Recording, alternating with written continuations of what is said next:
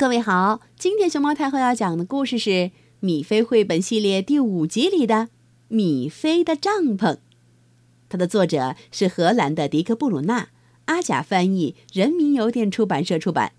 关注微信公众号和荔枝电台“熊猫太后摆故事”，都可以收听到熊猫太后讲的故事。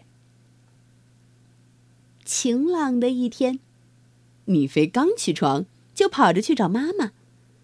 天气真好啊！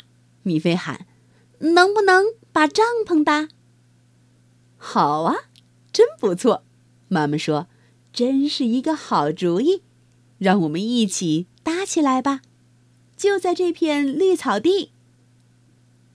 这个帐篷又新又漂亮，前面还有一个门儿，拉开拉链再撩起来，就能往里探进身。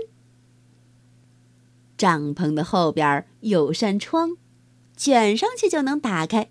觉得冷了，可以再关上。解开盖布，放下来。我去给你做些三明治。兔妈妈对米菲说：“你可以坐在帐篷里吃。”哦，米菲喊：“太好喽！”米菲坐在帐篷里，好舒服，有滋儿有味儿，吃得香。突然，他喊：“哎，好像有什么东西在响。”米菲赶紧爬到帐篷口，探出脑袋往外瞧。看见了，我听到的就是他。他开心的大声叫：“呜！”他大喊：“乌拉万岁！”米菲看见什么了？一个充气池已经准备好，旁边站着兔妈妈。米菲快快的脱光了衣服，她本来穿的就不多。